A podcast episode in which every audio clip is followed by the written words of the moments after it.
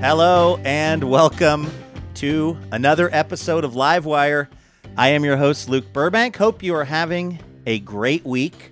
We have a really fun, informative radio show in store for you. Our guests include Mary Norris. She's known as the Comma Queen. You might have known her from uh, her books or her work at The New Yorker.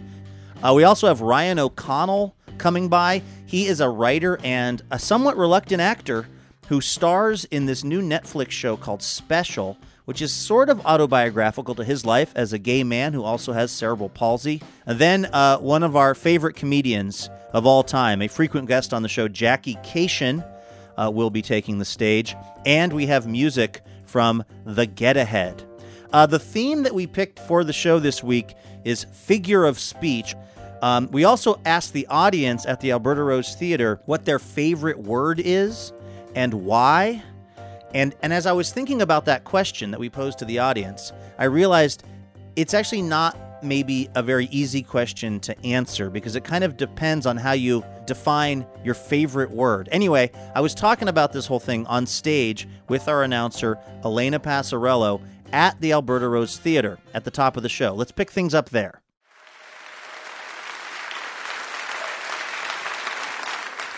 I have to say, Elena, that for me, my favorite word would be nap. because I love napping. Right. I don't think nap itself is a beautiful word, but but the implication is one that I'm really into. If I was thinking of the word that is most beautiful or that I love for its beauty, I would go with mellifluous. Oh. I do not know what it means. I think it might be an Angelina Jolie movie, but it sounds really good. Mellifluous. Mellifluous. I wonder if you could take a mellifluous nap. oh, I have. what are uh, like? What are your favorite words? So, okay, so word that the meaning is my favorite is snacks.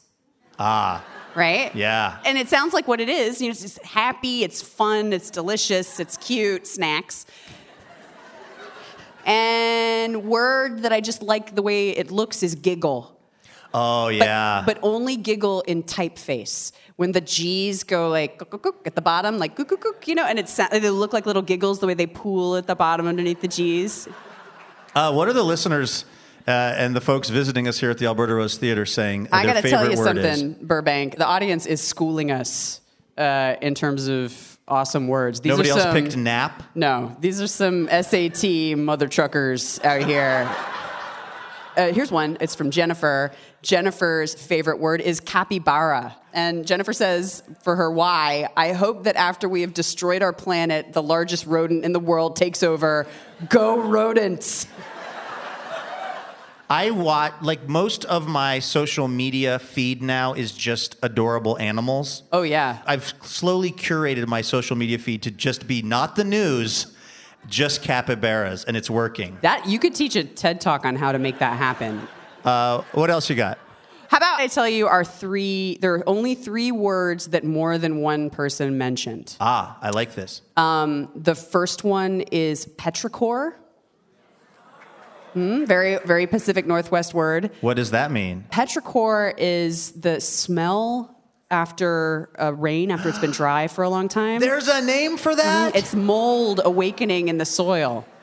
like I don't want to get dark, but I'm just saying if I passed away right now, I'd be okay with it, knowing that information. Because my whole life living in the Northwest, I have known what that I've known that smell. I never knew there was a word for it. That's petrichor. It's part of the water cycle. I only know that because poets, that's one of those words that poets are always putting into their poems. Like- there once was a man from Petrichor. He- yeah. uh, the other one of three, discombobulate. Mm. And the third, impeach.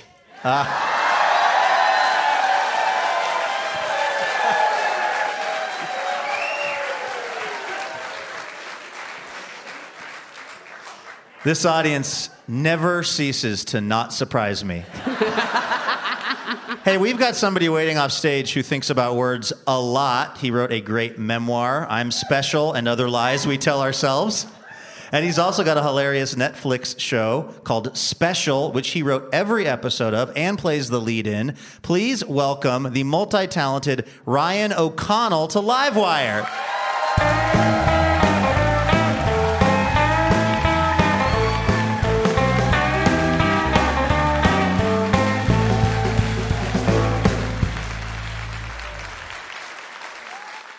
Ryan, welcome to the show. Thank you for having me. Love. Um, okay, this show special is really great. It's been getting a ton of attention uh, to some degree because it, it tells a story of a gay man who also has cerebral palsy, which is your real life story.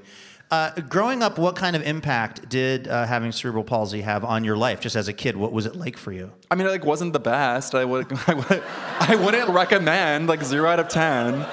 Um, I mean, it was like it was like very like strange days, honey. Like it was like me at school with like my able-bodied friends, like playing at the monkey bars, like good night, and then like and then I'd go to like physical therapy and get stretched by some like butch lesbian named Jandy, and then that would be it. like and then it would like you know like be like in leg braces like it was just my life was very like split down the middle there was like my able-bodied life and then my disabled life and it was very confusing. I know that you've you've said in other interviews, and and it's, it seems pretty clear on the show that being gay was kind of low on the list of worries that you had. Oh yeah, no, I mean, look, when I first realized I was gay, like twelve, like I'm not gonna lie, I didn't love that for me. It wasn't like the first thing I would have picked. Um, but was it really Ryan Phillippe that just it like locked his, it in? His ass and cruel intentions. I think we all know. I think even you know, Luke. I did. Some part of me stirred. Yeah. When I saw I that. Think, I think everyone stirred. They really did. So, um, yeah, that, that wasn't like my first choice for sure. But um, I come from a very gay family, so ever, I knew everyone would accept me for that. So that was like no big deal. Um, uh, did you really make like a short film to come out? Um, So I've always had a flair for the theatrics. um, you know, Mama loves a stage. um, so basically, I kind of came out to like a bunch of my friends, and then I was like so exhausted, like by the manual labor of it all. I had like 20 names to still knock off the list, so I was like, why don't I just throw a coming out party for myself? So I just like sent a text to everyone, being like, come to my party for a secret that will change all our lives forever. And, and then I made little gift bangs, you know, very creative, gay, et cetera, et cetera. And then I recorded a video with my little camcorder, like Blair Witch Project style, with my friend Katie. And we just like, it started with us slow dancing, and she goes in for a kiss, and I'm like, no! I'm like, I can't do it. And she's like, why not? Don't you find me attractive? I'm like, I do. It's just, I'm gay, bitches! And like, turn to the camera. And then like, and then everyone in the audience was like, what? Like they were stunned, which is like kind of lol because I'm like, really? You were Wait, wait, wait, stunned? wait. The the audience of friends that Yeah, you made come over to your I house gathered and them around the- and the you- they TV. sat around the TV and you I was said, like, he, he, he. "Watch this." Yeah, like watch this little reveal. and they were surprised to learn that the person who had orchestrated this event Yeah. was in fact a gay By man. the, and by the way, I think. I know, but honey, that's Ventura, California for you, honey. We're behind. We're behind. I'm from Ventura. Anyway, um, so we all danced to like moving units and called it a day. Yeah, We're talking to Ryan O'Connell. His Netflix show is special. Um, I know that Beverly Hills 90210 was a big show in your life as a kid, and then you were a writer on the reboot of Beverly Hills 90210. Like, was your mind just blown every day that you're actually helping create the, the next version of this thing that you grew up like loving? It was surreal, but it also wasn't my first time at the reboot rodeo. I also wrote for Will and Grace, so I was I was in this weird position where like both shows I've idolized, I've like worked on. So I feel like um, it's very relatable. I know, very, very relatable content I'm giving you right now. I'm like, no, it was nothing. No, it was amazing. It was amazing being able to like um, be face to face with these people that I grew up kind of idolizing and were so formative. I mean, I, I watched Beverly Hills 90210 at a very inappropriate age, like age four. It came out in 89. it came out in 89, and I was born in 86. I was straight up watching it when I was three or four. And so, you know, when you're younger, your brain is a sponge and you can like learn other languages. Yeah. I didn't learn another language. I just learned Beverly Hills 90210. So like, Right. there are things to this day that I just You learned know- fluent Aaron spelling. no, seriously, like there's like Exorcist style. I'm like literally like I'll have like a flash. I'm like, oh yeah, Brandon lost his virginity to Cheryl, who he met in Minnesota, season one. And I'm like,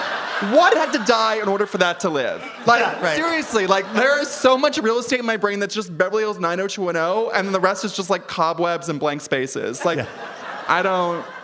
I don't get it. It scares me to think of what I've forgotten so I could remember like Emily Valentine like trying to burn down a float. you know what I mean? Anyways, let's purge. Let's take a break. We have Ryan O'Connell here. His Netflix show is special. This is Livewire from PRI. We will be right back. Livewire is supported in part by Fully. Based in Portland, Oregon, Fully is an amazing company. that sells and distributes things that will help you feel healthier while you are being productive doing your work. How do I know this? Well, because I use a Jarvis standing desk from Fully when I am on stage recording Livewire. That's right. I can set that thing at any different height that works for me in that moment. It keeps the blood flowing, keeps uh, me feeling engaged. I think you can hear the results, my friends, coming through the radio and the podcast. If you would like to stay healthy and productive while you're being productive at your work, whether it's at home or in the office, you got to check out what the folks at Fully are doing. Go to fully.com slash livewire. That's F-U-L-L-Y dot com slash livewire. They've also got the Cooper Standing Desk Converter. That gives you the ability to set your desk at any height you want as well. And just uh, figure out a spot that works for you. I promise it'll make a difference in your in your work productivity and how good you'll feel at the end of the day. I know it has for me. I also use the TikTok stool when I'm at home doing all of my uh, radio show writing projects. Uh, it's made such a difference for me and for our whole Livewire staff, and I know you're going to have the same experience. So again, find out what Fully has got going on by heading over to Fully, that's F-U-L-L-Y dot com slash Livewire. Hey, welcome back to Livewire from PRI. I'm Luke Burbank. We have Elena Passarello here as well. We're at the Alberta Rose Theater in Portland. We are talking to writer and actor Ryan O'Connell. His new Netflix series is special. To me, one of the more unexpected parts of your story that happens in the Netflix show, but is real to what happened in your life, was that you were basically able to pretend and sort of lie that you were, in fact, not disabled for a significant chunk of your 20s. How does somebody even do that? Yeah, okay, so here's the deal. So I got hit by a car when I was 20, which like was such a deep troll. Like I thought I thought for sure like being gay and Let me just, if I, Ryan, can Oh, I yeah. translate for people? Sure. When he says it was a deep troll being hit by a car, it doesn't mean like a troll hit you. No. It was like life trolling you. A like, li- a life let's troll. give this guy cerebral palsy Yeah. and then let's hit him with a car. like I thought I was done. Like I thought I was like fit. I was like, okay, gay disabled. Like I'm good for the rest of my life, right? And it's like, J.K. Um, so I was not loving that, and then um, then I moved to New York, and I was like really, really saddled with these feelings of like, oh my god, I'm going to meet all these new people, and I'm going to have to explain. Oh, people are gonna be like, "Oh, why are you limping?" And I'm like, "Well, that's my cerebral palsy." And they're like, "Well, what's this scar on your arm?" I'm like, "Well, that's because I was hit by a car." And I just, I, I just, you know, call me crazy, but being the new kid, I didn't want to lead with that. And um, so basically, I moved to New York, and someone just assumed my limp was from my accident, and it never occurred to me that I could actually do that. And so then I just decided to rewrite my identity as an accident victim and throw cerebral palsy into a dumpster. That's what I did, and I thought I kind of created this giant life hack. I was like, "Ha ha, sucker! Like I'll see you later, cerebral palsy. Don't call me ever again." um, but really, what I was doing is I was denying a big part of my identity, and that causes problemos. You know? what was it like the first time where you realized, oh, I'm I'm actually misleading someone about kind of what's going on with me and like did you feel like okay this is a fork in the road like i'm just gonna like basically lie about what where these symptoms are coming from Well, I mean, I just feel like I just feel like as my 20s went on, I feel like the first couple years I was like an accident victim. I was like living, laughing, and loving. But then, like the middle of my 20s, I was like not living, laughing, and loving, and I was just kind of like lame as a rob. But I don't think I, I don't think I understood. I don't think I connected. The reason why I was miserable was because I was denying my cerebral palsy. But anyway, so I got um, a book deal to write about my life. Again, very relatable content. Because you were, Um, because basically you were writing uh, a blog, and, and so you were constantly mining your own experience and, and, and writing about it, and you got this book deal, but it was not to write about being secretly disabled. Right. I sold them the stupid, like, how to be a 20 something Urban Outfitters book. Like, it was actual trash. I can't believe they bought it, lol. But, um, but anyway, I, I realized, like, in the thick of, like, my misery, oh, like, Ryan, like, maybe you should talk about your cerebral palsy because it's, like, bad that you don't? Question mark? Like, I don't think I, like, really understood it. I feel like sometimes you have these weird brief moments of clarity when you're in the thick of like the I hate myself fair. So I went to Simon and Schuster like the day of our cook-off meeting and I was like, "Oh, actually, they they were like, "I have a title for your book. I'm special." And I'm like, "LOL that you say that because I'm special in more ways than one." So they did not understand that you had cerebral palsy. They didn't know. They thought I was just, Wow. yeah. I mean, they thought I got hit by a car. I mean, like, it just doesn't come up. Here's the why it was like a perfect lie. No one comes up to you and is like, hey, how's the cerebral palsy going? Like, people don't know what it looks like. So if you just say you got hit by a car, you got hit by a car. No one's gonna be like, investigative CP reporter being like, I don't think so. The story doesn't track. Liar, burn him at the stake. You know what I mean? Like, that's Yeah. not how our world works. So, so you, you go to this meeting with, with Simon and Schuster, and they've given you this book deal, and you're supposed to Yeah. write one kind of book, one of these very, you know, ephemeral, just tell-all. kind of thing. And then you were like, at this point, you had emotionally arrived at this point in your journey where you were like, Right. I need to actually just come out as a disabled person. Yeah, and they were thrilled. I think it just like like made the book chicer and had more depth. So they were like, "Great, off to the races." But but I really I really fooked myself though because like I I was I know you can't really curse on this show, so I'm being very Thank well you. done. like I basically was undoing like all this trauma and like like I had repressed so many memories from being disabled, and now I'm supposed to write a book about it. Like like usually people go to therapy, like you know what I mean? Yeah. Anyway, By, by the way, if you're just tuning in, we're listening and talking to Ryan O'Connell. He has a, uh show on Netflix called The Special. It's such a, I think it's a compelling idea for a show, and it's taken from your real experience. Yeah. And it took how long to actually get this show made? it took four years, which like yeah, too long. Yeah. way too long.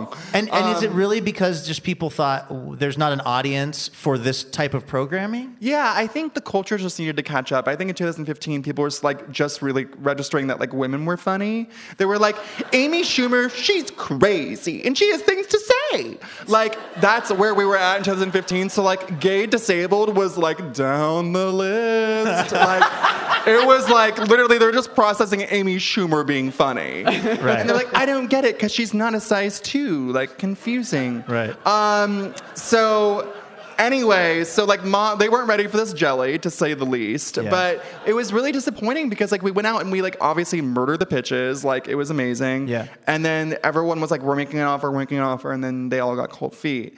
But I really believe in timing and like the zeitgeist and all that stuff. And basically, we ended up going to this digital branch of Warner Brothers called Stage 13 that was doing short form content. And they commissioned me to write eight 50 minute episodes. So that's what I did. And then we sent the scripts to Netflix, and Netflix bought it.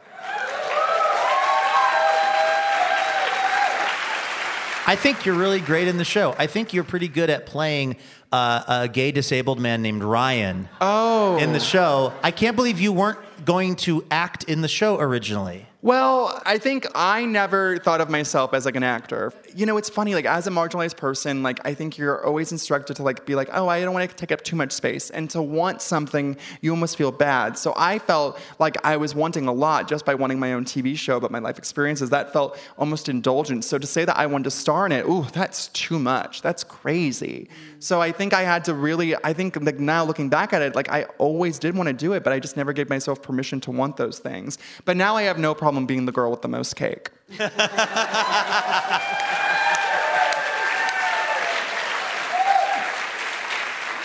All right, Ryan, here at Livewire, we like to try to get to know our guests on a, a deeply personal level. I feel like we've already been doing that. I still feel, though, like we could maybe get to know you on an even more personal level. So, here uh, in my hands, I have a jar. In it are the five essential questions of our time. We call this exercise the jar of truth. I'm triggered. What's Here's how this is going to work. Uh, our announcer, Elena Passarello, she's going to uh, pull out a question from the jar of truth. Ryan, she is going to read this question to you, and we need your honest, truthful response. okay? We are all doing our best. Is it okay to wear actual pajamas to the office under any circumstances?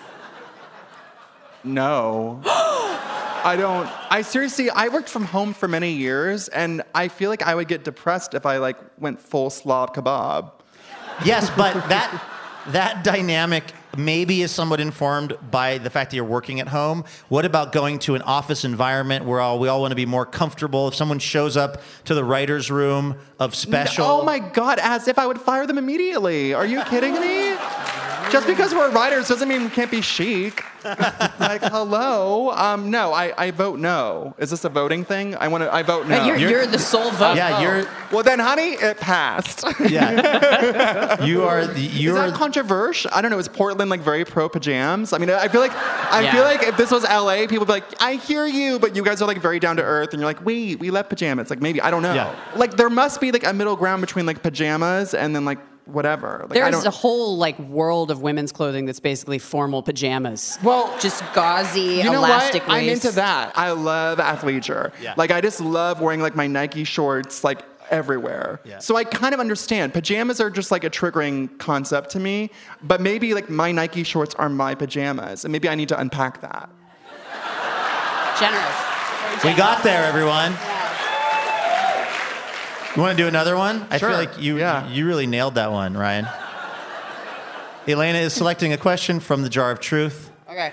Where do you stand, Ryan O'Connell, on the great debate of our times, answering thank you with no worries rather than you're welcome? Is that chill or chillingly rude? That's not rude. I say I think I say no worries a lot. Really? So- wait, wait, wait. So someone says thank you. Yeah. And you say no worries. Why is that wrong? I'm sorry. Is this a cultural thing again? I'm confused. I well, I would say I don't write these questions, but I have it- I have noticed that if somebody says no worries to me, my brain would go, "Oh, am I supposed to be worried?" Yeah. Like when I say something that I mean to be mm. probably overly polite, or if I'm moving through a restaurant and I bump into someone and I'm like, "Oh, I'm so sorry," and they go, "No worries," I feel like they're giving me permission to not be worried about it. That really sounds like a personal problem, Luke. like, I don't, honey, I don't understand. Like, clearly you have stuff to work out. XOXO, best of luck with your project. Ryan O'Connell, everyone, his new show is special.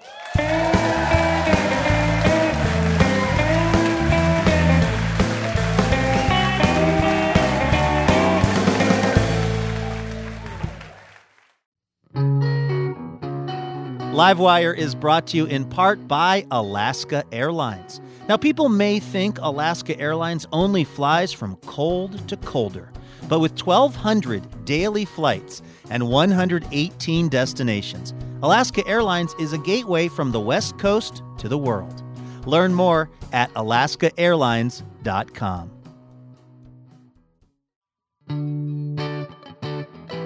Hey, it's Luke. Don't go anywhere because coming up we have grammar expert Mary Norris. She's known as the comma queen, and she actually got the New Yorker magazine to pay for her to take college classes studying Greek back when she worked there. this guy, the executive editor, he said, I don't really see what ancient Greek has to do with your job on the copy desk per se. I'm going to be honest with you. I didn't even totally get that joke when she made it. Uh, later, I figured out, oh, because the guy was using Greek to say that they didn't eat Greek at the New Yorker. If you got that joke, though, you are very much going to enjoy our conversation with Mary Norris here on Livewire from PRI. This is Livewire Radio from PRI. My name is Luke Burbank. I'm your host. We're coming to you this week from the Alberta Rose Theater in Portland, Oregon. And we asked the audience here uh, in the room to tell us what their favorite word is and why. Our theme this week is figure of speech. Uh, Elena Passarello, our announcer, you've been uh, gathering up some of those submissions. What are the, the folks here in the theater? What words are they fans of? Well, uh, I'd like to call this round Audience Cards German Edition. Okay. Okay, so Margaret's favorite word is Berserkkrankenhaus. That is the coolest club in downtown Portland. The Berserk Krankenhaus. Close. Berserkkrankenhaus is the German word for insane asylum. Gotta give it to the Germans. I, I have a rudimentary understanding of the language, but it feels like they just keep stacking words on other words until they've accurately described whatever the thing is. Like Schadenfreude, Yes. right? The feeling of happiness you get from the sadness of someone else. yeah, I love that word. Yeah. I love Schadenfreude. Um, Delia's favorite word is Themawechsel, or Themawechsel, which is German for topic change and is very useful for when a conversation takes a boring turn and you want to quickly change the topic so you can start talking about something else. For example, when people are talking about sports. Oh, man. Okay, one more. Here's one from Roger. Roger's favorite word is yes. Good to say and good to hear. Wow. Good job, Roger. This is Livewire Radio from PRI. I'm Luke Burbank with Elena Passarello. We are at the Alberta Rose Theater in Portland, Oregon. We're talking about the topic of figure of speech this week. Our comedian this hour saw her most recent comedy album, I Am Not the Hero of This Story, go to number one on iTunes, despite covering the laugh riot topics of genocide, the death of her mother, the death of her stepmother, the near death of her father. She's also the host of the wonderful and long running podcast, The Dork Forest. Please welcome a Livewire favorite, Jackie Kashian, back to the show.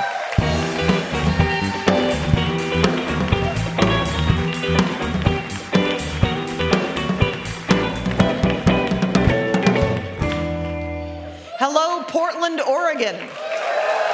Hello, live wire audience. Uh, yes, I am. Uh, this is a middle aged white lady. That's what this is. You're listening to a middle aged white lady. Here's the weird thing about that I never knew I was white. Possibly the whitest thing I've ever said. Why? Because I'm from Wisconsin. Let's talk about it.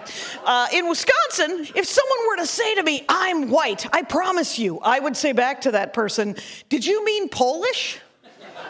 Did you mean German? Did you mean Italian? Because I know exactly what this is. This is a middle aged white lady, and when I was a tiny middle aged white lady, I was told exactly what I was made up of in Wisconsin, which is old school peasant stock from all sides.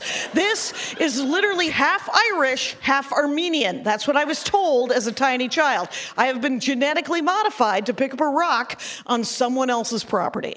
That's what I was told as a child.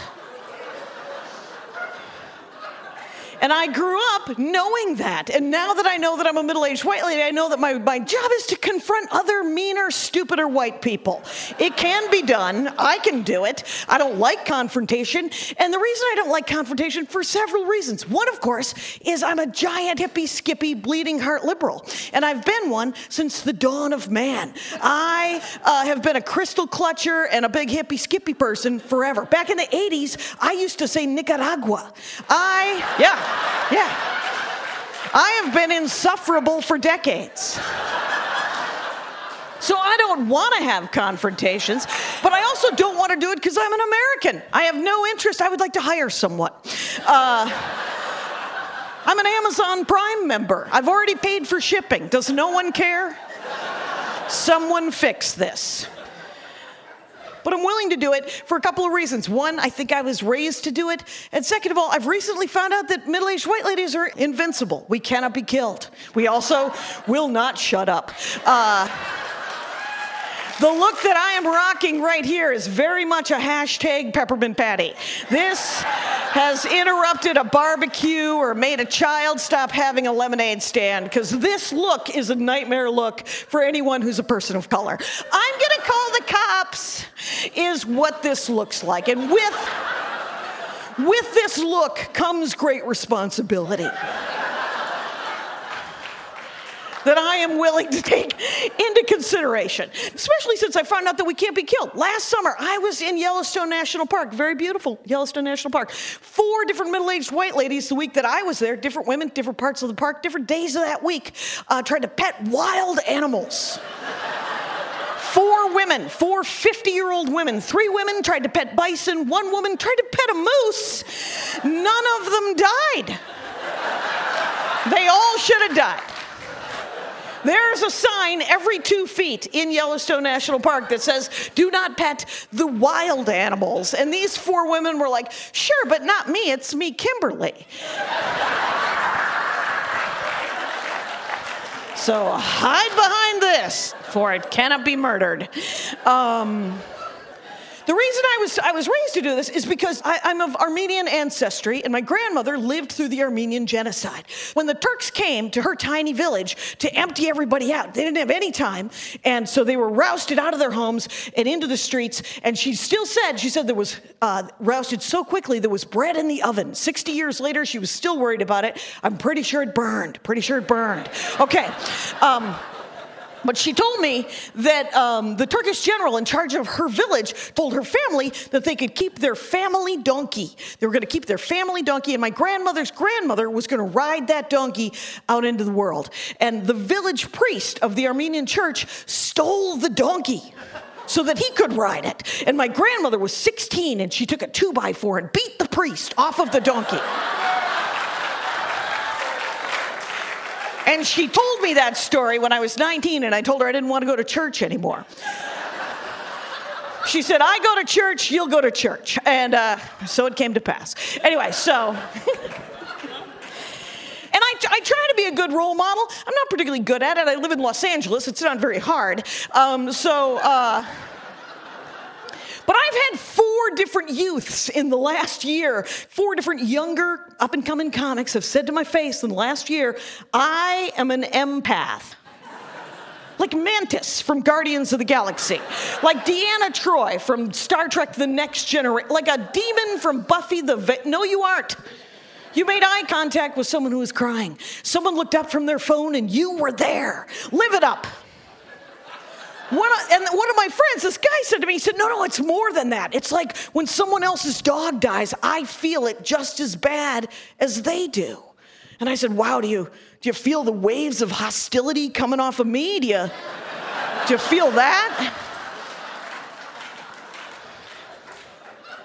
Because the word you're thinking of is narcissism. And, uh,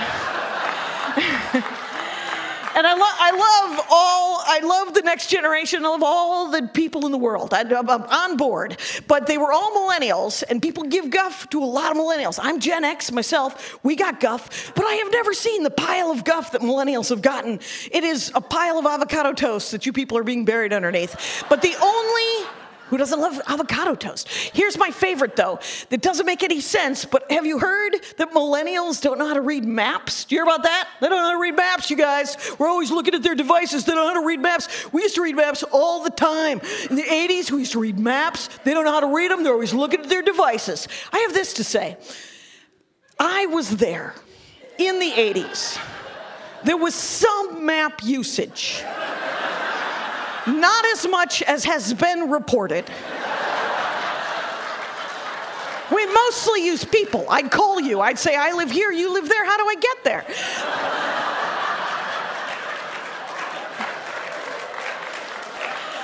I'd write down the directions on a piece of paper. I'd leave that piece of paper on the kitchen table. I'd get into my car. I'd drive as far as I remembered. I'd pull over, I'd put 20 to 35 cents into a phone, and I'd call you again. Where do you live from here? I'd say. So you are not fighting a pile of Magellans. We don't know how to read the stars either. Uh, if I see a tree and it has moss on it, I absolutely never think to myself, Portland, north. I think dirty tree. Thanks a lot, you guys. Jackie Kashian, everybody.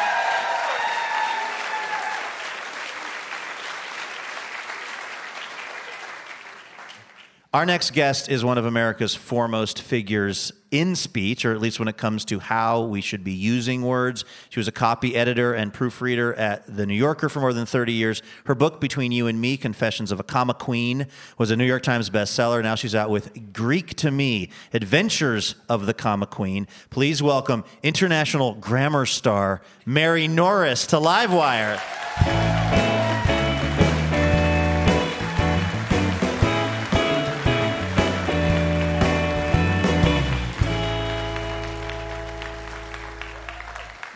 Mary, welcome to the show. Thank you. It's a pleasure to be here. Uh, is grammar star an oxymoron? Yes, absolutely. My fame is in this pocket of the world that is labeled grammar, you know. Well, the pocket uh, is strong here in Portland because people have been so excited that you're going to be on the show, and it's so interesting because your, uh, you know, your writing is is about words and it's about word usage and grammar. Did you ever see this coming? Growing up in Cleveland, a lover of words. I mean, did you think, oh yeah, this is going to lead me to the bright lights of the public radio stage? I always wanted to be a writer, and I got a job so that I could pay the rent, and that job was copy editor. And when I was asked to write about commas, I thought, oh no, don't make me, don't make me. And then it, you know, it turned out this piece about commas ran on the New Yorker's website, and it went viral. And then, then it was, would you write about semicolons, and would you write about dashes, and um, and then it was my idea uh, to write about pencils. so, another topic of great interest. Yeah. Um, this uh, latest book is about the Greek language and also your love of the nation of Greece. What, when did you first become fascinated with the Greek language? I had this idea I wanted to go to Greece after seeing the movie Time Bandits. Um, well, it's So good. It's a great movie, you know. With Yeah. the, it's um, Terry Gilliam, right? And the premise of the movie is that these little people go to the past um, to plunder the treasure from the past.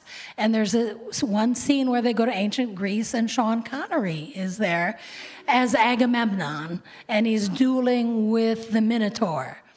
And um, it was lovely to watch, but what I really loved was the background. It was just sky and earth, and the earth was not green and rich or lush. It was just like sand. I, I wanted to go there. And I did find out that they shot that movie in Morocco. oh, well.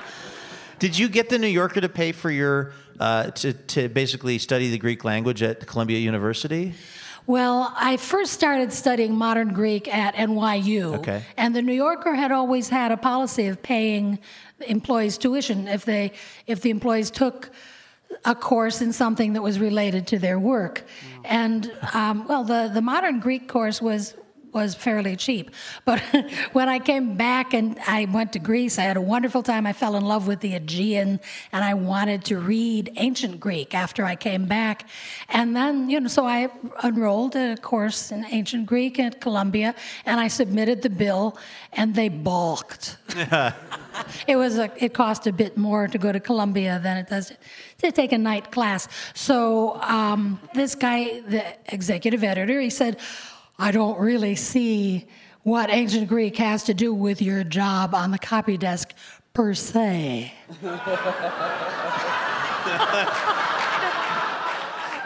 Um, but I, that's when I started keeping a dossier of words that went that came through the copy desk that had Greek roots.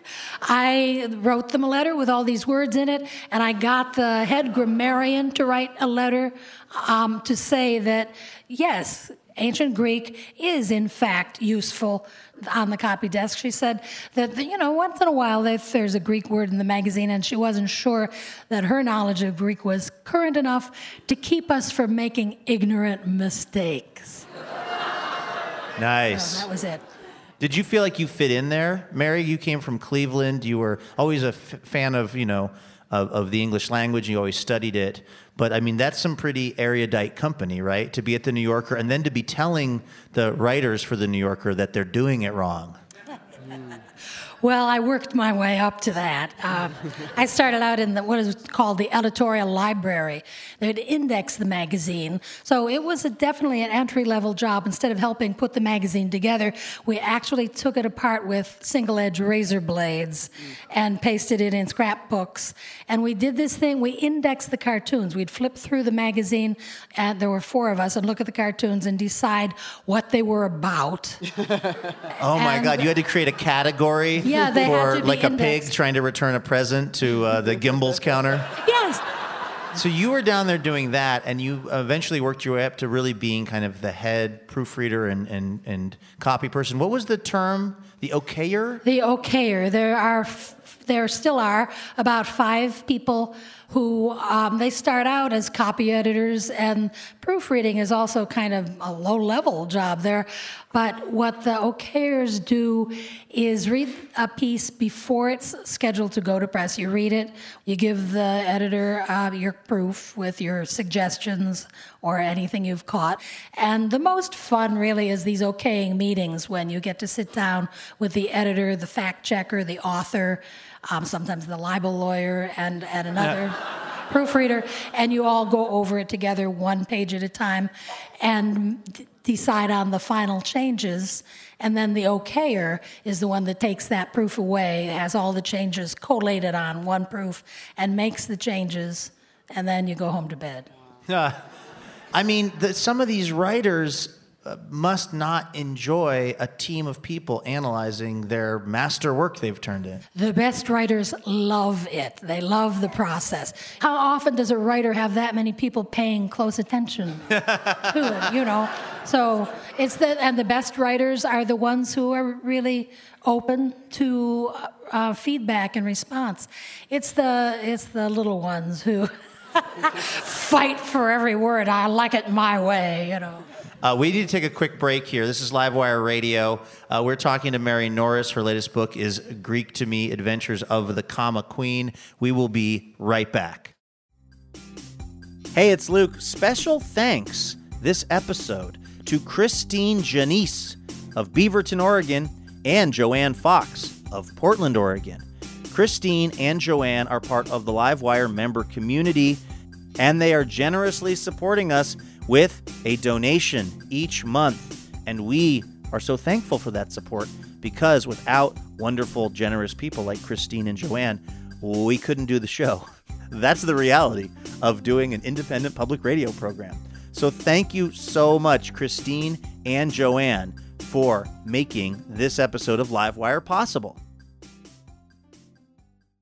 Welcome back to Livewire Radio from PRI. I'm Luke Burbank. We have Elena Passarello here, and we're also talking to author and grammar expert Mary Norris from the Alberta Rose Theater here in Portland, Oregon.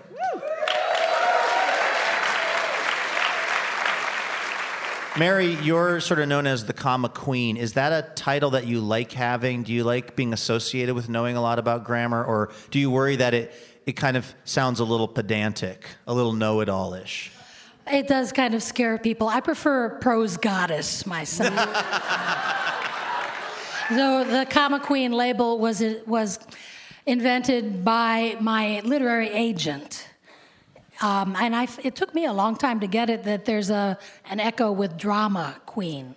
It took me a while to figure. Out. Oh, so you didn't even really get the reference. They just told no. you, Mary, go with this. It'll be big, and you were like, okay, fine. I guess I'm the comma queen now. Yeah, I, well, I have a comma crown. I didn't bring it with me on this trip, but somebody made an aluminum crown with little dangling commas, all in historically correct typefaces.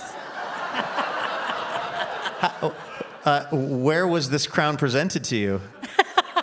At a party, you know. Sounds like a hell of a party.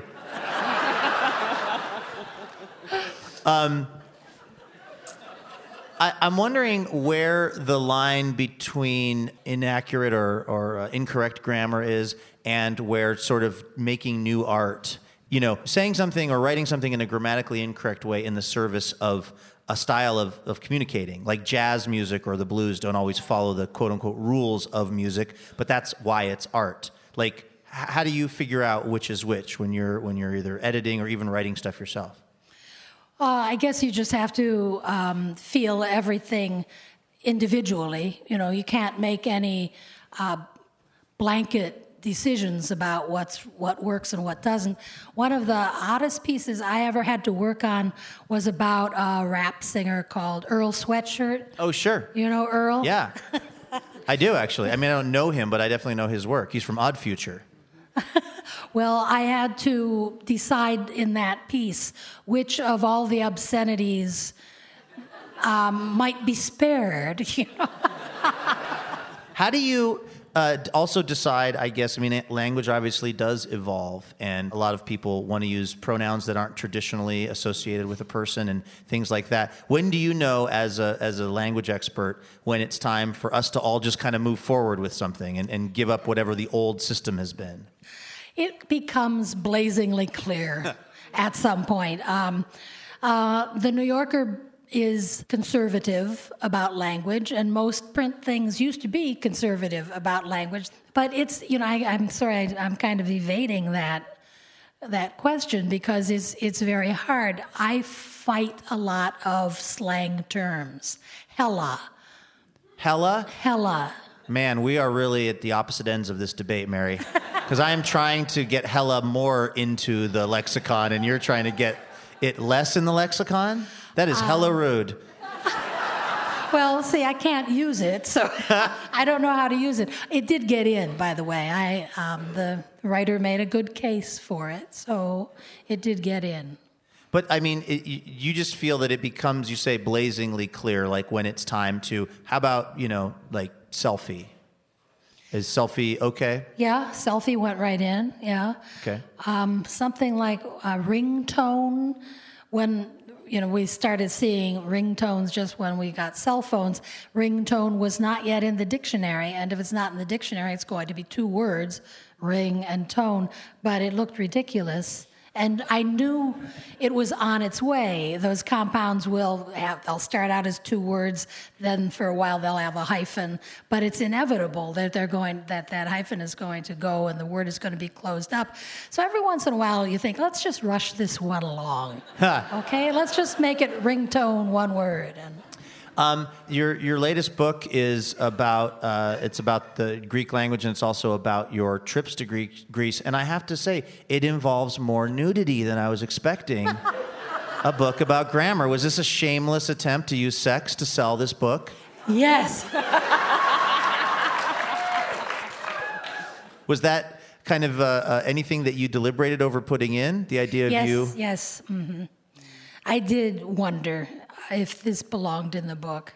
And there's something that happened actually um, after the book came out. The, the nudity is in a chapter about Aphrodite, and it's about going to visit Cyprus and swimming in a. Um, swimming around some rocks because I was told that if anyone who swam around those rocks would be beautiful forever. So, um, you know, I th- was thinking back later, and the person who told me that was the guy who rented me a car. So, um, Noted Greek historian Terry. Anyway, I did swim nude around those rocks because I didn't want to make the mistake that Achilles' mother made when she held her son by the heel. Hmm. And I thought this should touch all of me. I even drank some of the water. You didn't want to have an Achilles heel of non-hotness. Right, yeah, that, that would be perfect. Well, I don't want to spoil the ending of your book about what happened to you in your nude swimming over there, but just want to recommend it for everybody. Mary Norris is the guest. The book is Greek to Me. This is Livewire Radio.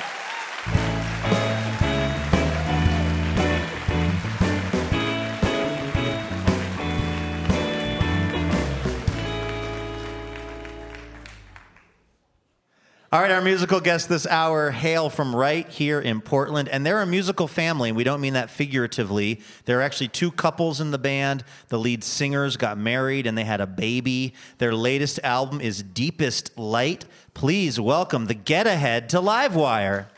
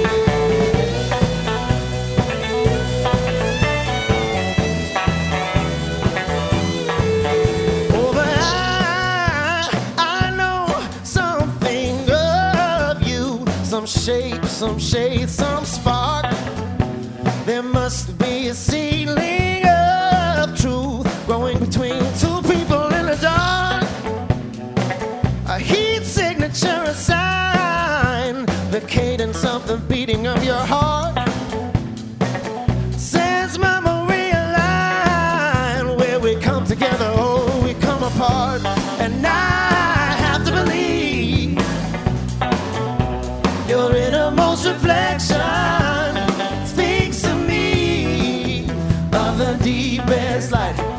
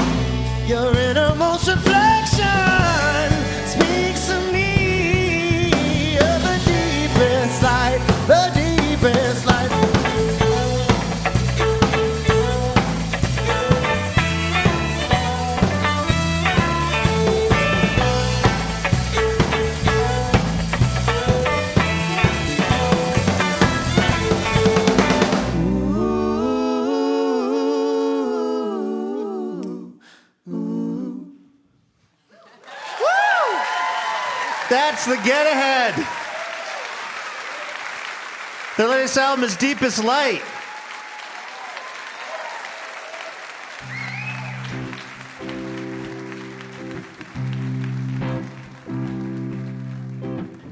All right, that is going to do it for our show this week. Thank you, as always, to our fine, fine panel of guests. This week it was Mary Norris, Ryan O'Connell, Jackie Kashian, and The Get Ahead. Livewire is brought to you in part by Alaska Airlines, Foley, and the Jupiter Hotel. Laura Haddon is our executive producer. Lauren Masterson is our development and marketing director. Tim Harkins is our production director. And Christian Seger is our marketing associate. Our producer and editor is Melanie Sevchenko. Caitlin Kunkel is our writer. Our house band is A. Walker Spring, Sam Tucker, and Ethan Fox Tucker. Molly Pettit is our technical director. Our house sound is by D. Neil Blake, and our on air mix is by Corey Schreppel. Thanks as always to Carlson Audio. Additional funding provided by the Oregon Arts Commission and the James F. and Marion L. Miller Foundation. Livewire was created by Robin Tenenbaum and Kate Sokoloff. Our show is made possible by the generous support of our members. This week, we would like to thank members Rob and Carrie Peacock of Portland, Oregon. For more information about our show or how to get our podcast or our newsletter, head over to livewireradio.org. I'm Luke Burbank for Elena Passarello and the whole Livewire crew. Thank you so much for listening, and we will see you next week. PRI, Public Radio International.